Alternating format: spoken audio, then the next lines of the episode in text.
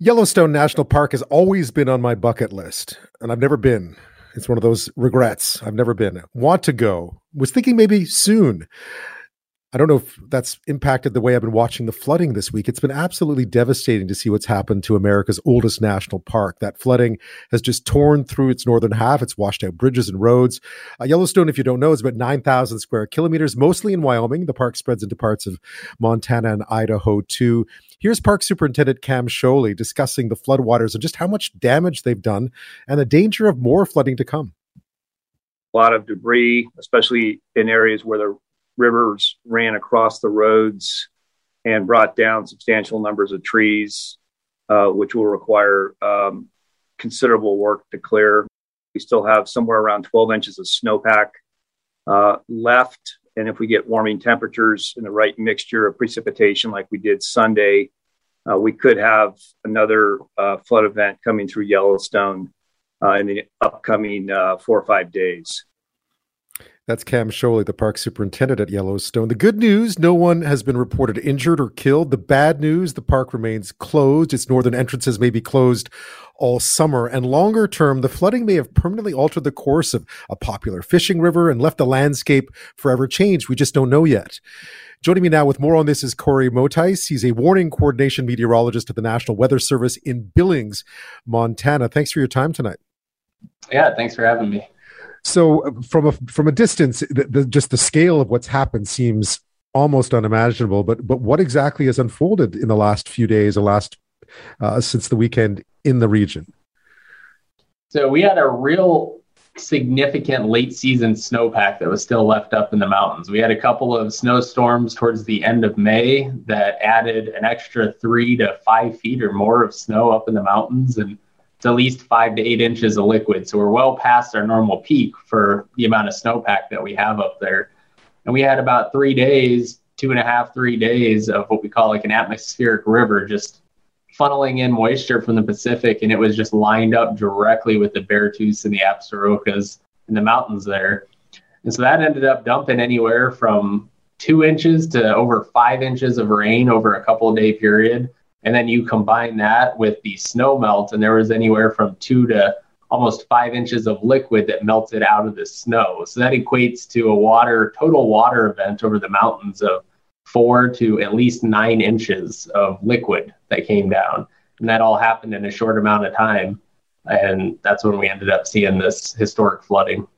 Yeah, how, how did that manifest itself then? I mean, what did it do to the landscape once all that water came came rushing down? So for a lot of these places, we've never seen floods like this before in our lifetimes, and we have records that go back in some cases to the early 1900s or late 1800s, and it's never happened before. So we weren't sure exactly what was going to come of all this. And we ended up seeing a lot of roads, a lot of bridges and infrastructure get completely washed out. There were several homes and cabins along rivers that got washed in, uh, bridges that were completely swept away and just incredible amounts of damage and destruction. There were communities just outside the north entrance of Yellowstone, like Cooke City, that were completely isolated, surrounded by water. They had to do air rescues to evacuate people, or in some cases, campgrounds where there were people camping. They had upwards of 65 people that they evacuated on rafts to escape their campground that was surrounded by water.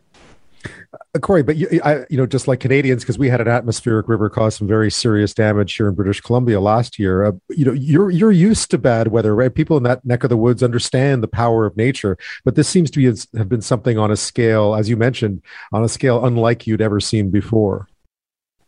Yeah, it was. It, we had several rivers that shattered all-time records. I mean, the highest crest we had ever seen was surpassed in some cases by more than three feet. And these are records that and go back to the early 1900s in some cases. And we were seeing crests. And once you get to that point, not seeing flooding of this nature before, we aren't exactly sure what the impacts are going to be. We don't know where it's going to start spreading out and what the CFS, the cubic feet per second, the flow of water going through the rivers. We don't have a good handle on what that is when we get to these types of levels. So it's really difficult to forecast farther downstream when we aren't really exactly sure what is happening upstream. And in some cases, the flooding was so severe and debris came through, or bridges that our gauges were actually on got washed away.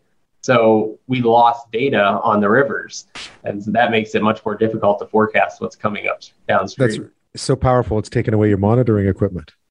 Mm-hmm. It has. Just just because so people around the world are so familiar with Yellowstone National Park, just the damage to the park itself uh, by this, uh, how, how would you assess that? Yeah, so at least the northern half of Yellowstone, they're shutting down for the rest of the season already. I mean, the the primary road that comes south out of Gardiner between there and Mammoth has been completely scoured and washed out in many different locations, and it's uh, going to be a lot of work and a long recovery process to try to rebuild that infrastructure down there. And there were homes along the river in that area, getting down up into the Paradise Valley, even that have been swept into the river where the erosion from the river just cut out the the soil and houses fell in different structures.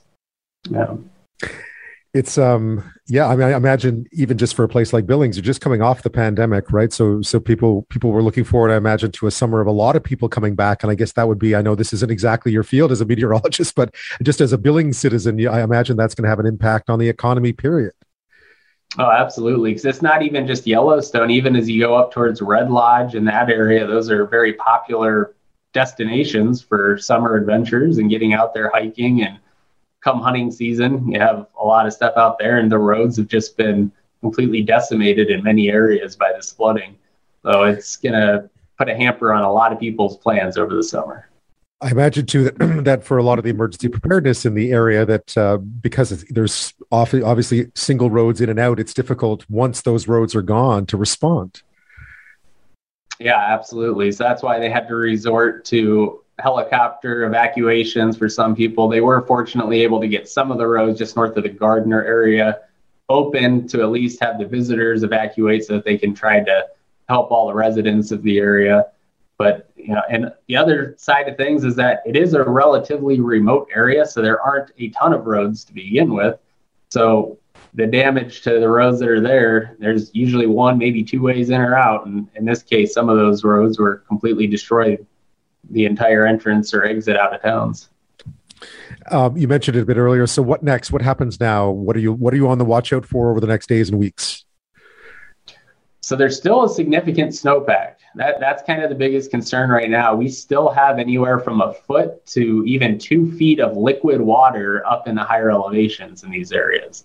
So we're still on the lookout for kind of a similar event, a heavy rain on snow event. Now we do have the warm temperatures coming up later this week, which is going to increase the runoff again. So the rivers are going to be rising again as we head into the weekend, but without significant rain on top of that snow melt, it's not going to be anything like what we just saw, but it certainly could reach some minor flooding once again this weekend and early next week just from the snow melt. And then if we happen to compound that with thunderstorms, uh, Sunday and Monday especially, over the area, that could lead to some more flooding. So we're just got to keep an eye out on that for a while here until we can actually get rid of that snowpack in the mountains, which is going to be a little bit. Cory Mottice, thank you so much for your time. I appreciate it. Thanks for the update. Good luck. Uh, hopefully the weather holds, or at least it does uh, cooperates with uh, with the cleanup effort, which I imagine will be a long and difficult one for the region. It will. Thank you.